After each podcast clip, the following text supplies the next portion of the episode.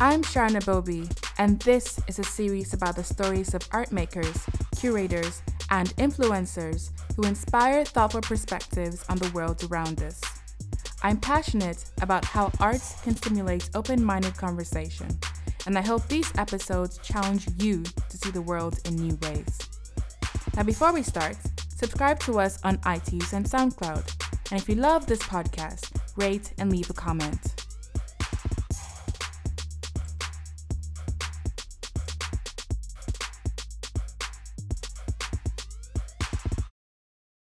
Ngozi Schommers is a Nigerian born visual artist based in Germany. She experiments with various art mediums to explore social, political, religious, and cultural human experiences. I've been really fascinated by Ngozi's work for a long time, and so I was delighted to finally meet her in September last year, a few days into her residency at Art House Foundation. In particular, I love the detail in her collage works. You see, Ngozi cuts holes in different colors and textures of paper, gift wrap, and confetti to make beautiful images of mostly women in different scenarios. Ngozi invited me over, and we had a chat at her space on Awolowo Road. So if you listen carefully, you'll also hear the typical sounds of an afternoon in Lagos. We started the conversation by talking about how Ngozi first discovered art in school. So did you know that you were going to explore art as a career path? Um, initially, no. I, I, I didn't, wasn't planned, but when I finished secondary school, I wanted to study art, and my dad was like, no, no, no, no, no. you, mine was more like, oh, you're not well, you need to, do something that um, will put food on the table, and you can take care of yourself. Um, um, I have sickle cell anemia, so for my dad was more like, oh, you should be a nurse or a doctor, you know, something that could help me take care of myself. And yeah. So, what about art made you feel so excited and so comfortable? Because how, what made you know that you wanted to work in art? Well, initially when um, when the whole fallout happened, art kind of gave me money as well. Yeah. Because I, I would do people's assignments. Oh, okay. Yeah. And I had friends that were studying architecture. They, they would bring this, uh, draw some building or whatever. I'll do all this. They were already in a suit and yeah. um, I'll do their assignment for them. So it wasn't just that, but it gave me this, like I said before, it, it, it filled a void, something that was, that's where art gives you a space to tell a story. Yeah. I might look like, oh, she likes to chat, or they, but it's not like that. There are times I don't want to talk to people or talk to anyone. Growing up, secondary school, primary school, I was pretty much by myself. I didn't talk to people. Yeah. And uh, you know how it is with somebody that have. Uh, sickle cell anemia that people kind of there's this um, what do you call it, um, it like stigma? stigma to yeah. it that people are scared to play with you or some yeah it was it pretty much was like that for me that uh, people that I didn't really so I, I created my own little space and yeah. corner so the only thing that I allowed in this space was art and we understood each and I can tell stories in this my little corner. So it's funny that I tell people I wasn't a social person, yeah. and they don't. They're like, "No, you're joking."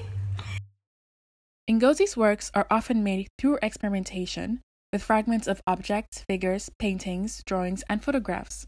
Her stunning jewel series is made from confetti, acrylic, ink, gift wrap, and even 24 karat gold leaf on canvas.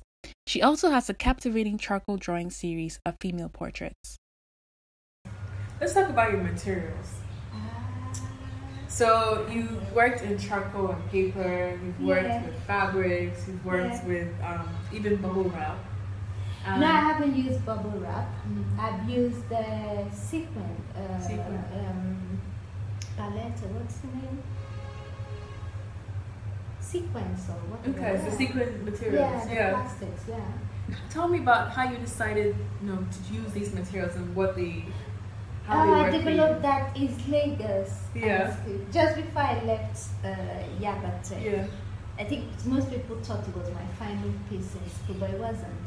Okay. Yeah, it was okay. We were asked to do or something like that, mm-hmm. and um, I've done it before. The whole cutting up square, and um, this time I felt like why cut squares and everything is in circles. We keep and there's no way forward. We are just moving in circles, cut circles. Wow. So, and that's how it all started. The, I started cutting the circles and I realized, oh dear, what did you get yourself into? so do you use a hole punch for? I use the single punch. Okay. That easier than yeah. the double one. Yeah. I haven't found any any material that will make make it faster. Wow! So you so, all run yourself? Um, here actually find people to to do that okay. for me, to cut. I don't have to, but I cut while I'm working as well. Okay. I try to improve. I, I see a color I like, and I feel like, oh, why not throw it in? So I, I rarely trash paper, mm-hmm. and when I'm working, like I hardly clean because like now you say it, I just mm-hmm. started at. Oh, a little bit. So before you know it, here will be one big mess of chaos. but it's good because I keep finding stuff even from debris. And it started with um, when I did it in school, I had to source uh, like uh, juice cans, okay. milk cans, because you see more colors in them. Yeah. Uh, gift cards. Yeah. Uh, that's Valentine card that you don't like anymore. They were all ah. very important, so they all went back into yeah. this. I didn't. It was also for me when I was doing it. I didn't really pay attention, but when I gathered so many people, I saw like all those papers that I've saved. Mm-hmm and I felt like I've saved just one tree or something, you know, mm-hmm. that trying it's to recycle and so that's how it started. But eventually I started adding vinyl mm-hmm. papers. When I see a color I like, I buy it, or sometimes I go out and also mm-hmm. buy. But I haven't stopped the the, the attitude of uh, collecting wow. cans and even um, yogurt cans, the plastics as well. Okay. My husband was like, geez, she's trying to turn the house into a dustbin. recycle, recycle, recycle bin. Yeah. For Ngozi Schommers, the preparation of food has always been passed down from previous generations through written recipes or the good old way of watch, assist, and learn. She references this tradition by gathering her late mother in law's recipes which were written in the old historic form of German handwriting, magazine clips of recipes, flowery serviettes, and cookbooks. Ngozi remembers not being able to understand German when they first met, but they cooked together and bonded. She also recounts her late grandmother's visits to their house during her childhood, when she was often beautifully dressed in red patterned wrappers. She would bring boxes of food, ingredients, live chicken, yam, and many other local foods. With the fragments of these memories of her grandmother and mother in law, Ngozi creates works to document this culture of co creating food. But I feel like we've always passed knowledge uh, through direct contact and saying. So you see, nobody tells you put one spoon of salt and all that. So, and you sit with these women and they just pass this knowledge to the younger ones. And when, when you're little, there is no, I realize also there is no female or male child. So everybody just get equal knowledge. Get up, go do this. Nobody really, it, that's how it was in my family. It wasn't like, oh, don't, that's for women, that's job for women, don't help out in the kitchen and all that. So yeah. it was basically everyone get to do it. I would sit with my grandma and she would she would tell us stories and so when I met my mother-in-law, that was before we got married and my very first meeting, it felt like it's someone that I've known for ages, mm-hmm. you know. But I'm just meeting this woman for the first time, and she took me as her own as well. And uh, and I realized that this culture wasn't also very far from my culture; that it was the same. And I know that it feels like we are all different, but sometimes you look at I try to find those lines that link us together, that you look at things that other people are doing, and that also Germans have very strong culture.